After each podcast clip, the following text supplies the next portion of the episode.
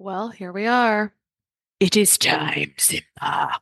If you understand that reference, you might be about the age where we should be working together. It's possible. But it is now one of three times a year that I'm accepting clients for my freedom framework, overcoming food sensitivities and increasing energy without unnecessary restriction. My goal for my one on one clients is to take them through frameworks and explore tools for achieving 50, 80, 90% of their goals in just a few months and show them how to continue to heal on their own so they don't need me anymore. Honestly, I think we're doing great one on one work here, helping women that would otherwise be falling through the cracks, thinking that they're just aging, that they're just moms, that they just and it may be true that they just have stress when really those stress hormones and their other core systems just really need some serious support and some serious love to serve them for years to come without symptoms. So, if you'd like to clear inflammation, eczema, food sensitivities, or improve energy and brain clarity, I'd love to chat with you. You can book a call with me at christabiegler.com forward slash FSS, christabiegler.com forward slash FSS, and that link will be in the show notes. Most women who have PCOS are misdiagnosed, and it takes on average at least three different doctors that someone has to see before receiving a diagnosis, and that could be over two years before she's diagnosed, if mm-hmm. not longer. Welcome to the Less Stressed Life podcast. This is your host, Christa Biegler, private practice integrative nutritionist, helping people across the U.S. reverse digestive issues, eczema, and autoimmunity via phone and video consult. To learn more, visit lessstressednutrition.com. Now, on to the show.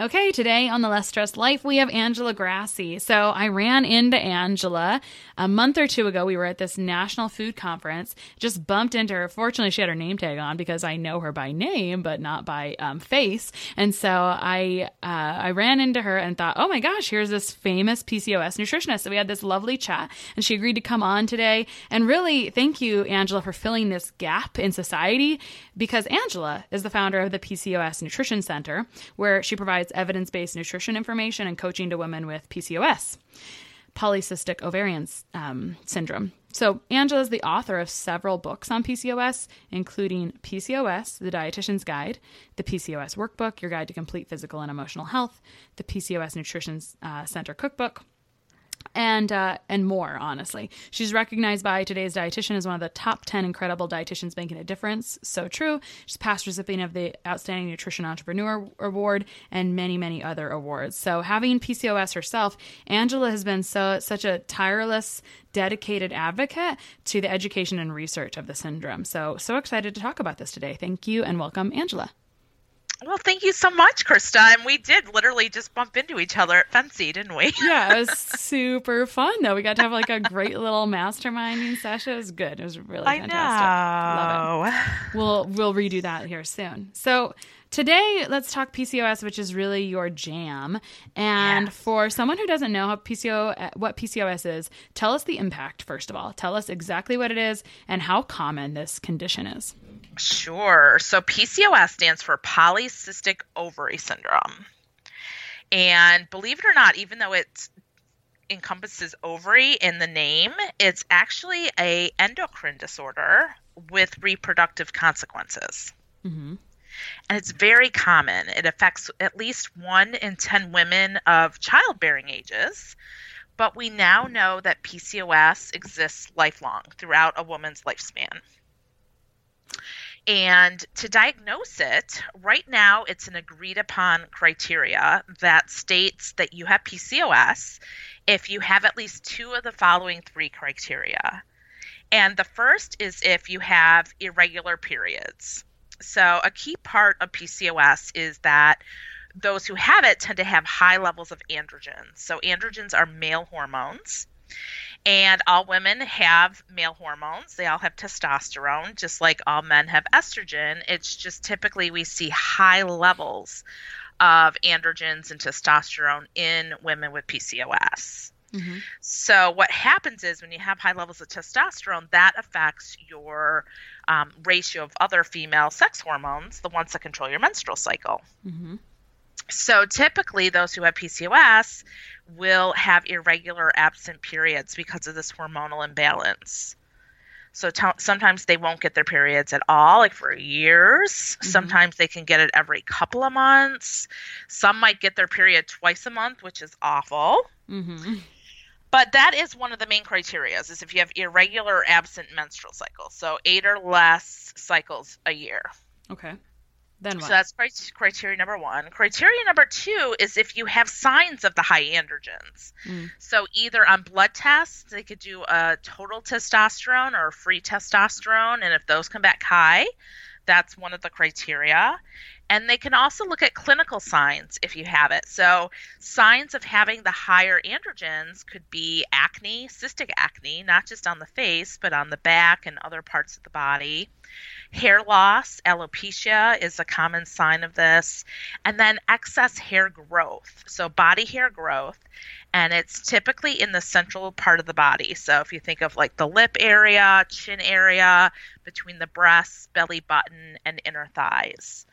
So even if the blood tests don't come back that you have high androgens, they can still look at clinical signs. Hmm. Okay. So that's criteria number 2 Yeah. okay. Irregular periods, less than eight per year, and then signs of androgens, which are body hair growth or high free testosterone. Right.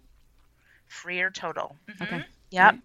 And then the third is they can sometimes do an ultrasound, a transvaginal ultrasound, and they can actually look at the ovaries. And what they're looking at is to see if they have what's called a string of pearls, a classic. Um, they almost look like little pearls in a row, like a necklace. And they're actually not cysts at all, which is crazy because it's called polycystic ovary syndrome.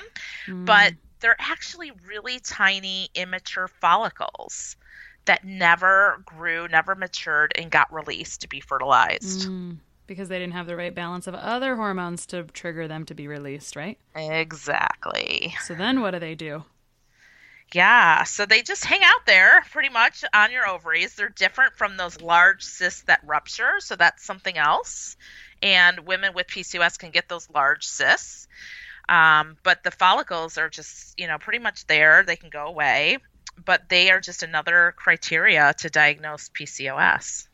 So, how do you feel about this set of diagnostic criteria? I was reading not too long ago, someone was kind of on a soapbox about how ultrasound is not enough to diagnose PCOS. And so, basically, all she's saying is if you have an ultrasound and it shows, shows a string of pearls, when this is exactly what you said, it's not enough because you have to have two of the three signs, right? So, you can have a string of pearls, but if you don't have facial hair or body hair or free, higher free, um, free or total testosterone, it's a no go, right? Something like that. Exactly. And PCOS is really a condition of exclusion that we have to rule out any other medical conditions that might cause some of these symptoms. Mm-hmm. It feels like we're just describing a hormonal imbalance, right? Doesn't it kind of just feel like that? As you describe, I'm like, I feel like that's what you're describing.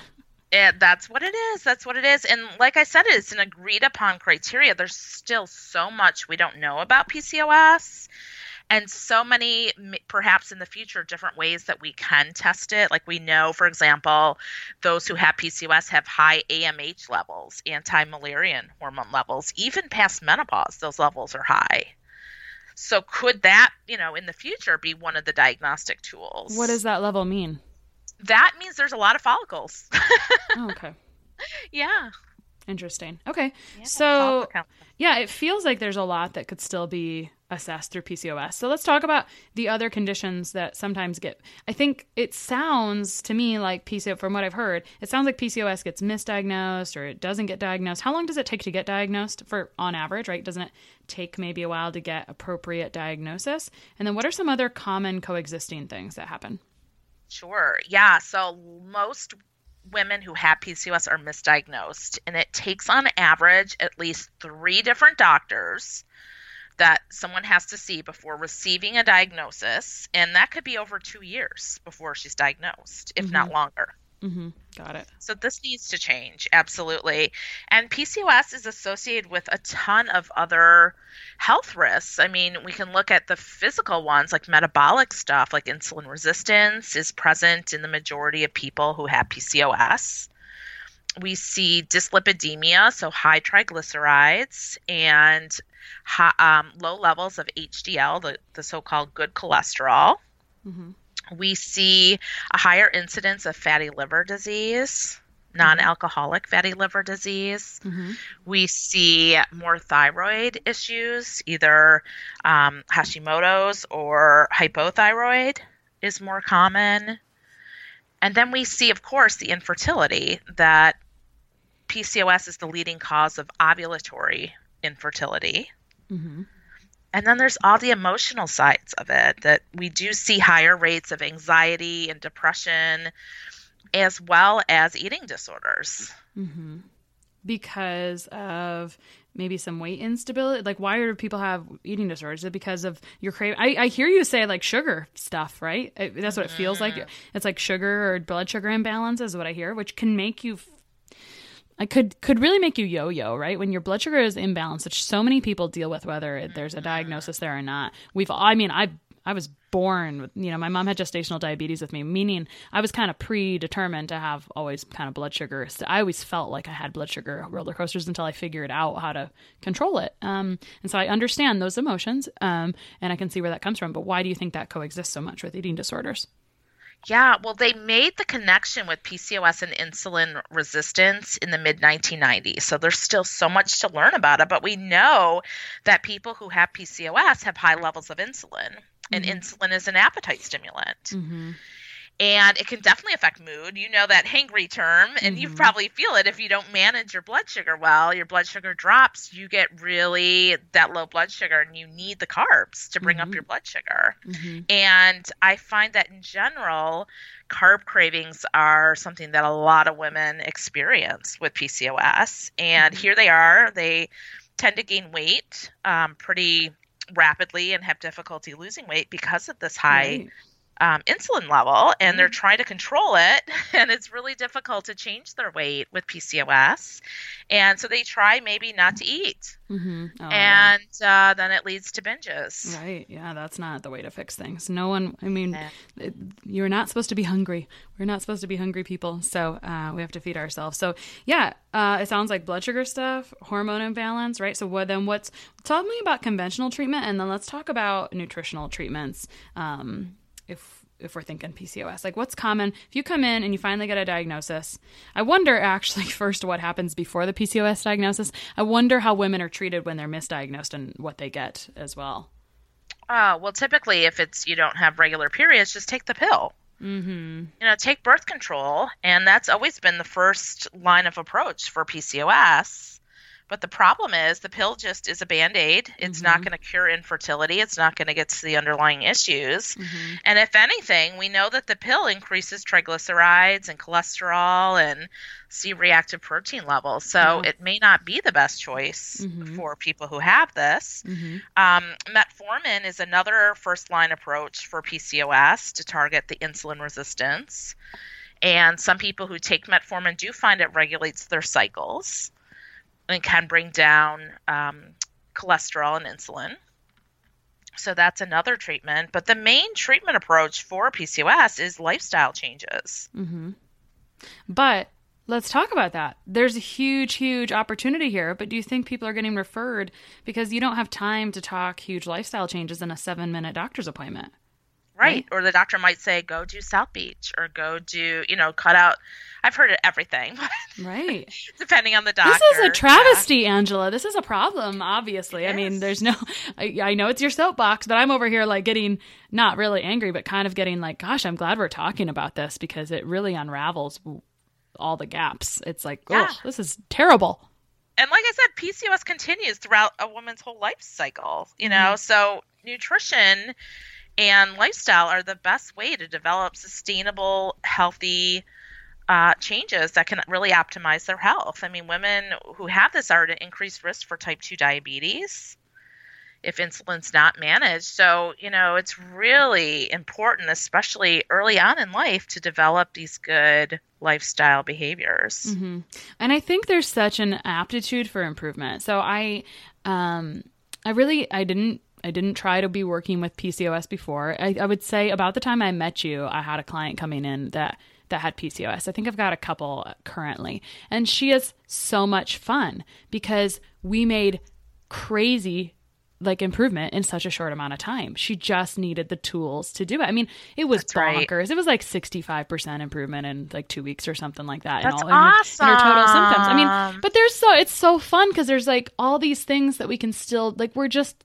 scratching the surface on how awesome she's going to feel, right? Like Yeah. leveling out blood sugars and making it so she's not hungry. I mean, there's just it's so much fun. As I hear you talk about this woman, I'm like, oh my gosh, my heart goes out to her because there is so much we can do to make this so much better, isn't there? Absolutely. And lifestyle is the way to go. Okay, so let's talk about some lifestyle pearls.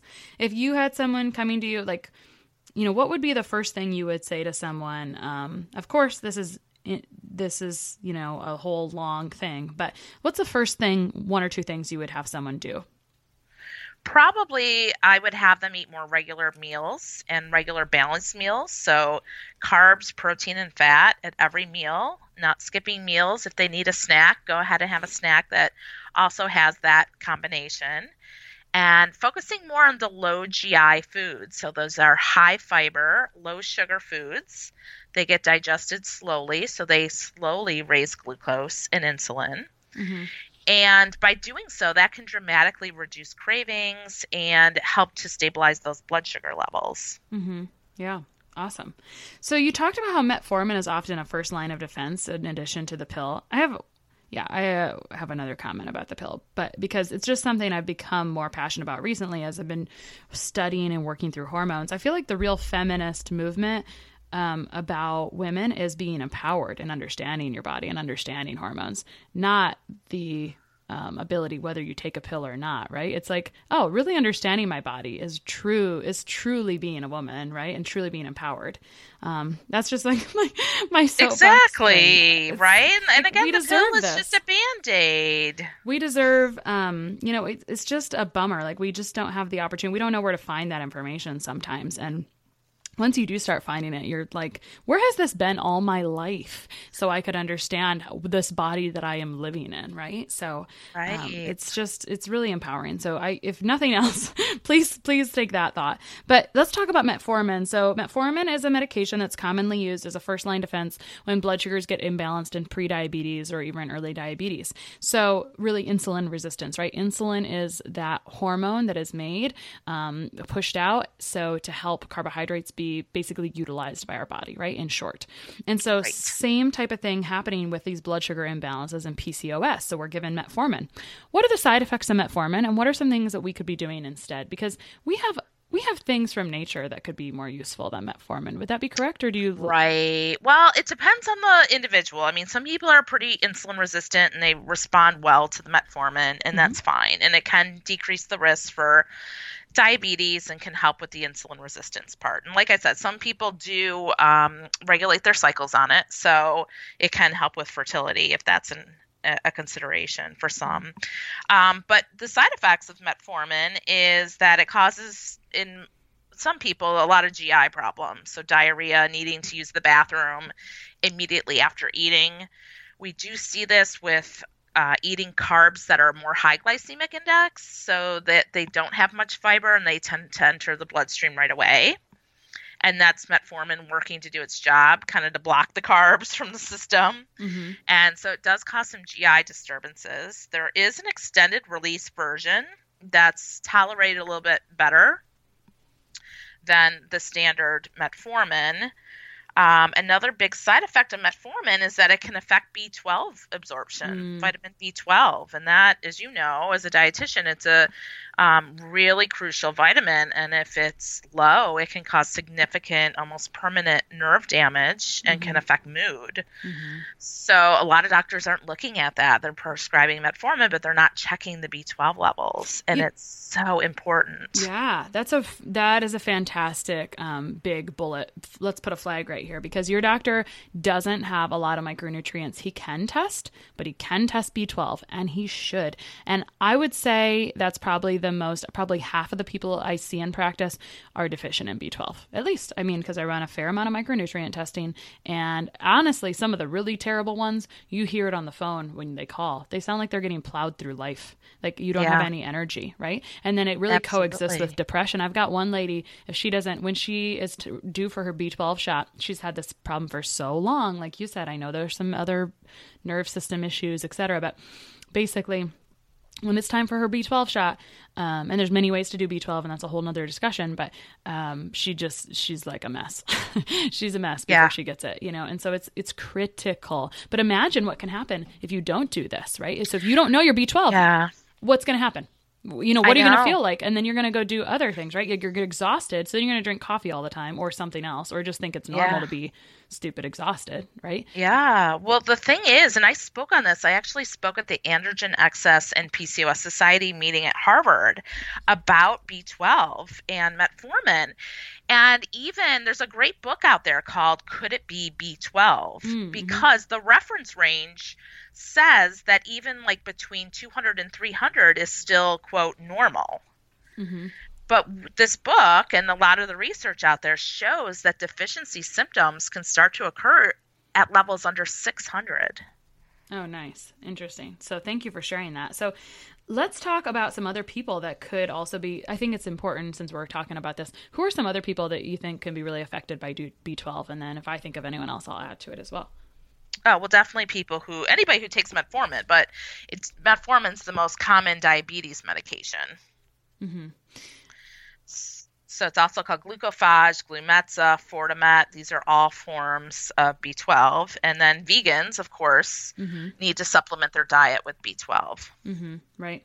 And then gastric bypass, I see, because they have a Yep. smaller, um, they have a smaller surface area in which to absorb it. So B12 requires some things to be absorbed, um, and so that's kind of tricky. And then some people absorb different varieties of B12, or they don't, they don't activate it super well, um, is a possibility. So there's some genetic things possibly. So anyway, um, gastric bypass is a big one for me. Anyone who's had kind of long-term gut issues should be assessed. Anyone who's got kind of like acidy reflux and things like that, I think that that always kind of coexists with some of those same B12 problems. So if you are crazy fatigued, please get your B12 checked. um, it can really make a huge difference. Um, it can. It's so. Anyway, we hate for people to be feeling like crap when it's something that simple micronutrients can help. Right. Exactly. Yeah. Okay. Cool. So let's t- let's review here what we've got and then where we're going. So we talked about important um, the diagnostic criteria for PCOS, which was two of the three. You know, irregular periods, high androgens, which would be women are supposed to have testosterone. So this is I've been describing um, hormones recently with personification. So I'm having fun with this by saying the testosterone is sort of like your maintenance man. You need him around, but you don't need Yeah. too much of him. Um, so anyway, uh, high testosterone, um, signs of high androgens, and then overall that classic string of pearls through ultrasound. And the immature follicles, you said, don't really do anything, and they're not cysts. You know, they're not really cis. Right. Isn't that surprising? Right. Yeah. So- they actually considered a name change to change PCOS, polycystic ovary syndrome, to something that represents more metabolic. Um, but then others are like, hey, PCOS is just starting to get recognized. You can't change the name now. Yeah, that is tricky because you're exactly right. I feel like it's confused. I feel much clearer already in our conversation because you're so thoughtful in how you describe things. You're very streamlined and systematic. And so it feels so clear now. You know, I feel like when PCOS is talked about, it's always talked about kind of murky, like like oh, we don't totally get it, or it's always misdiagnosed, or it's just you know, there's just I feel like the evidence isn't, the information is not good, right? And you would probably Right. concur with that completely. So, um, yeah, I, I get it. So, how often do actual cysts coexist with polycystic ovarian syndrome? You know, I don't know the statistic offhand, but we also have to consider that some people that have PCOS might also have endometriosis. Mm-hmm. and that might be associated with those cysts too. So it's hard to say. Mm-hmm. Yeah, you bet. Okay. Um, so let's talk about some emotions of PCOS and maybe some additional help that women with PCOS might need, some additional support that they need. Like who should be on the PCOS woman's care team and just overall medical team? Um, and talk us talk to us, yeah, just about those emotions as well. Yeah, so PCOS is such a difficult and frustrating condition to live with. And it affects so many different aspects of life. So you have the struggles with infertility. So if someone's going through infertility, you know, it's an emotional roller coaster. Mm-hmm. So sometimes getting a therapist on board or joining a support group for infertility can be really helpful. Um, we also see a lot of the symptoms with PCOS are uncontrollable, and they're really a lot of them are dermatological, so it really affects body image and self esteem. So, again, therapy can be really effective. And then working with a knowledgeable dietitian who has experience with PCOS can be really beneficial. Mm-hmm. Yeah, I just can't tell you how much you've inspired me already um, to feel like I have to do my part. I think we all need to do our part, and there are a lot of dietitians that listen to this podcast. Thank you. And um, so, I mean, I think this is really this is the episode where it's like, wow, we could. I mean, this is so common. One in ten women. We should all be doing our part more. We can all help with this so much more because of all the life. I mean, you're so much affected by the lifestyle factors, right? Right. And PCOS is the most common endocrine disorder of women of childbearing ages. Really? I did not know yes. that. So, I and I, yeah, I became so passionate about it because and educating dietitians in particular because I don't even remember learning about it and I, you know, went on to get my master's after I got my bachelor's in nutrition. And I don't remember. It's the most common endocrine disorder.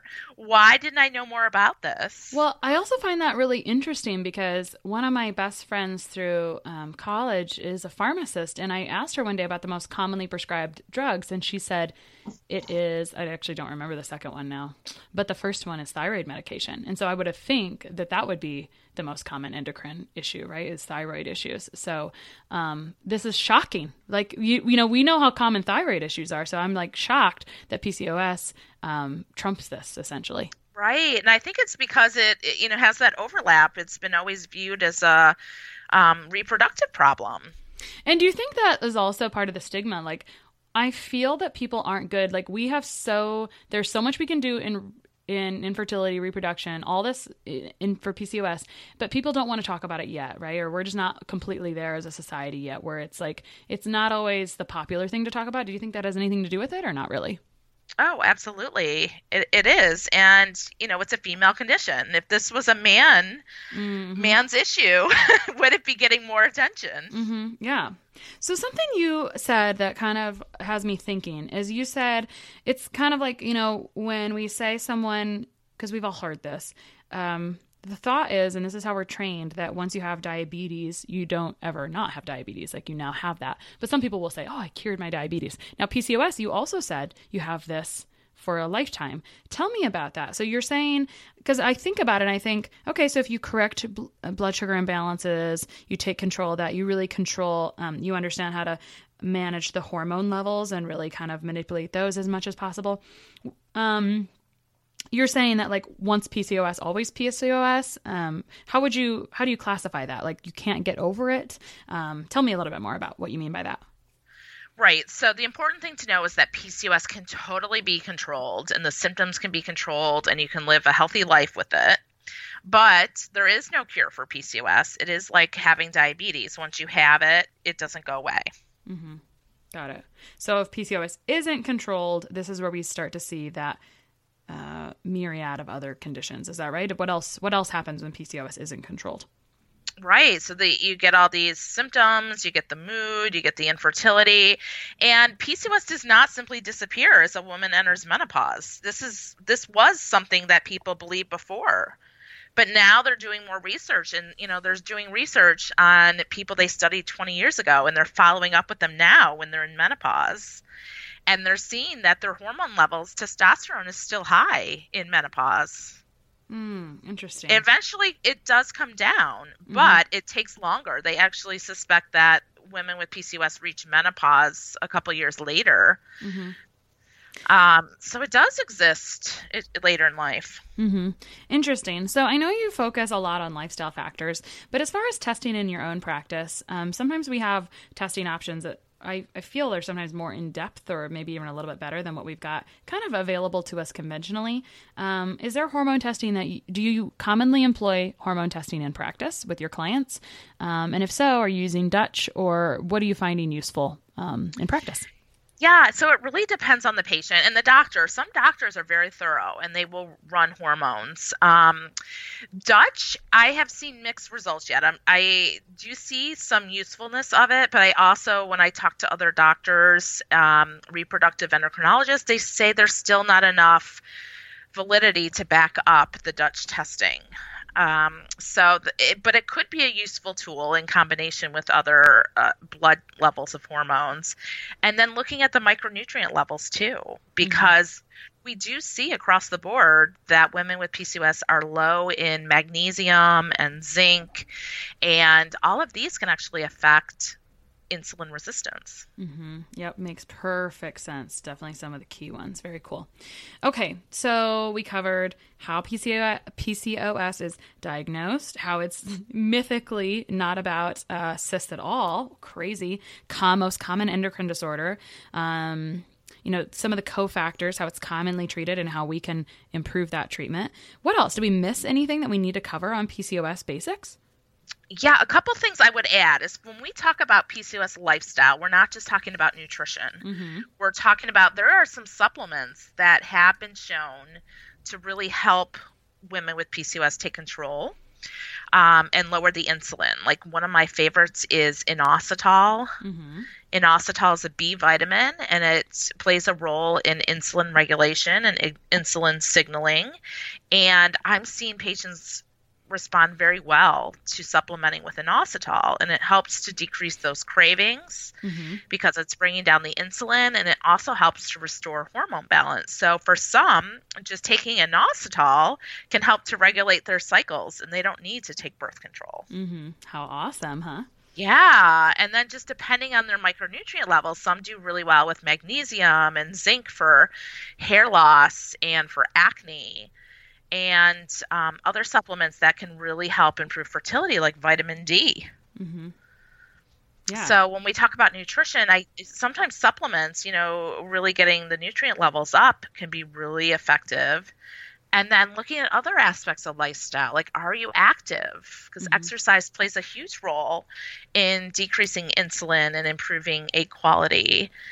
And then we can't overlook the importance of sleep that mm-hmm. healthy sleep hygiene is really important to keep mm-hmm. levels in check and mood and managing stress especially this time of year mm-hmm. you know mm-hmm. people are really stressed and the stress doesn't go away so how can we manage this so mm-hmm. it doesn't increase our cortisol and uh, even more yeah, absolutely. That's thank you for bringing that up because you're exactly right. You cannot out supplement stress and sleep. And if you cannot control this, I mean there are things granted I mean, if you're having sleep disturbances, you can get help with this, right? Like, I mean, there's very commonly microbial dysbiosis, right? Because we have most of our hormones are made in our microbiome. So there's things that I frequently see when people have got different issues. They've got sleep disturbances. It's a very common symptom. Um, so it's there's lots we can do to work to resolve that. Um, but if aside from that, if it's just you not going to bed, because I've been like I'm having a problem this week where once I reach this point of no return, it's like I can't get there. It's just p- pathetic. It's just stupid. Um, it's good to have those bad times so that way you can turn it around and be like, okay, let's get back on the board let's get to bed and have good sleep. I yes. always, I'm not perfect, right? No one's perfect, but we have to be more aware of things, right? Awareness is where things start. So if you're not yeah, aware, absolutely. And you know, melatonin, um, believe it or not, can actually improve egg quality mm-hmm. in people who are trying to get pregnant. Mm-hmm. And um, can help with sleep, obviously. Mm-hmm. So yeah, yeah, there's there's ways to get help. You basically can't out supplement or outdo. You I mean you can't you have to sleep and you have to control stress. And I feel like this has been an accidental soapbox um, for me. I didn't, I never really feel like I'm a stress expert, but I feel like all the stressors in life are what's contributing to our poor health, um, like time and time and time again. And so that's really what this is about, like lowering the inflammation in life, right? And that gives us a big umbrella in which to talk about things. But, um, you know, we co- so commonly we walk around with subliminal stress, is what I call it. Like you don't even realize how stressed you are until you see the outward signs. After you start recognizing your body's whispers, you're like, oh, I am more stressed than I think of this week. Um, So Absolutely. And that inflammation, I mean, daily living inflammation, and we see that inflammation worsens PCOS. Absolutely. You mentioned some uh, nutrient patterns about um, about that can improve PCOS, and they're the exact same obvious. Like I just want to bridge this, bridge tie this together. You know, I just wrote down nutrient patterns. So when I look at micronutrient results, it's really fun. So if you don't know someone, sometimes it's like fun to guess the problems that this person could have because it's really clear, right, when you look at it sometimes. And so I just wrote down patterns the other day about insulin resistance um, that included magnesium, zinc, vitamin D, and some others. And I, you know, we talked about this um, a month or two ago when we saw each other. But I was talking about how I I love using chromium and I see so much benefit in in um, blood sugar balance. And you're like, no, girl, inositol is where it's at. And well, and since then, of course, this is how it is. I see a lot more deficient inositol. So I've with your um with your uh you inspired this. So I've been utilizing this more in practice. So we'll see how that how that goes. I'm expecting great results, of course. So anyway, Oh, great. thank you for sharing that with me as well so very very fun um lots lots to do there and i mean you just can't you sometimes you do need an ally or an advocate to help point out things that are obvious in life right? Like such as the sleep stress these other micro i mean your doctor is not going to pick up on micronutrient stuff sorry. He's just not trained that way. So um sorry it's just it's just reality. It's okay you know everyone's got their own training it's fine. Um but yeah so Yeah, and all of these factors work together to help to decrease the inflammation and the insulin and restore hormone balance. hmm absolutely.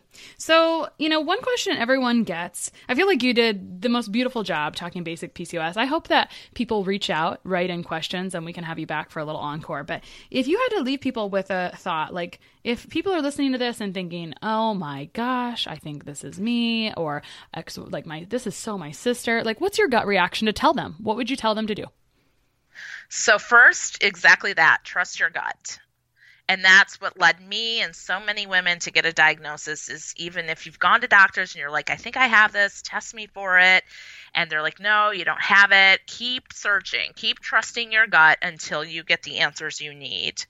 And then the next is to get educated. Use reliable websites from qualified healthcare professionals, registered dietitians, qualified physicians. Um, I have a workbook, the PCOS workbook, that is called uh, the PCOS workbook Your Guide to Complete Physical and Emotional Health, that walks you through all these different aspects of your lifestyle. Mm-hmm.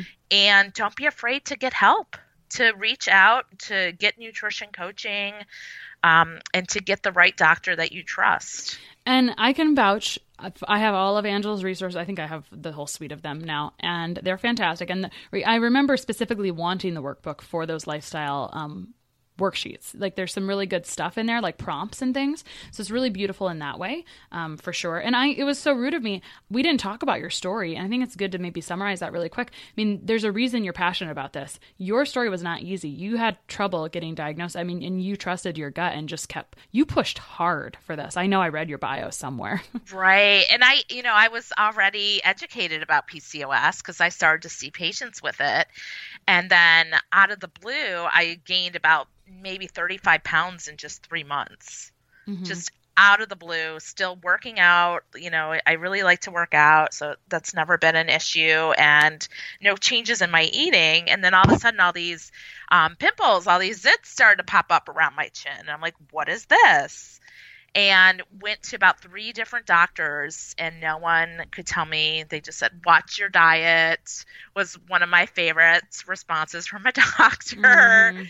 Um, another one was just like you have hypoglycemia um, so no one could really tell me and it wasn't until i saw a fantastic specialist in philadelphia dr katherine sherif uh, who's a great friend of mine who diagnosed me Mhm. with PCOS. She knew which labs to run, and we ordered the ultrasound and um, got diagnosed. But you know, totally educated myself because again, I don't remember learning much about it in school.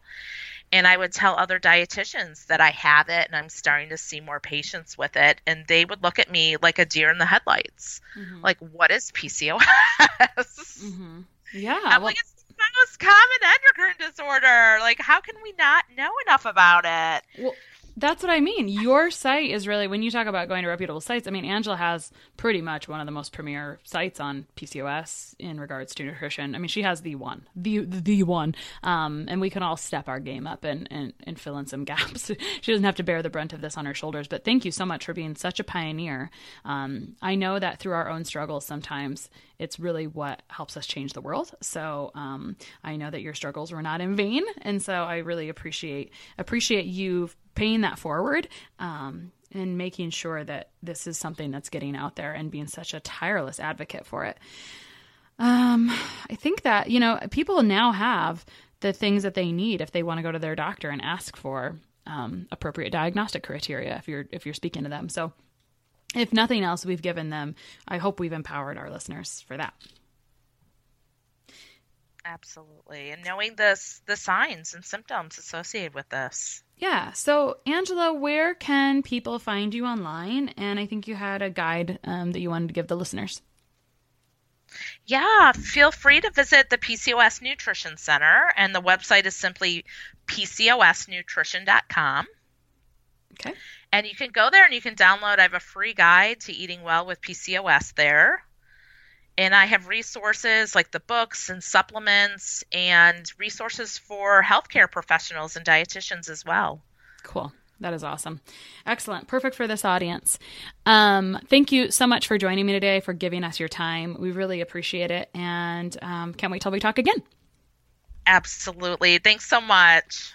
One of the best gifts you could give us at the Less Stress Life is your feedback. We are paid in podcast reviews. If you enjoyed this or any other episode, please leave us a review. In the iTunes store or from your podcast app, just search for Less Stress Life as if you're not already subscribed. Click on the banana face image, scroll to the bottom where it shows the text of other reviews, and write a review. While you're there, hey, make sure you hit subscribe. For Android or Stitcher users, you gotta go to the desktop site and search for Less Stress Life, and then scroll down to leave a review. Stitcher doesn't load Apple reviews on their site, so if you want, you can leave a review in both places. Your feedback means a lot to the success of the show. Thanks so much for taking the time to do that. You rock.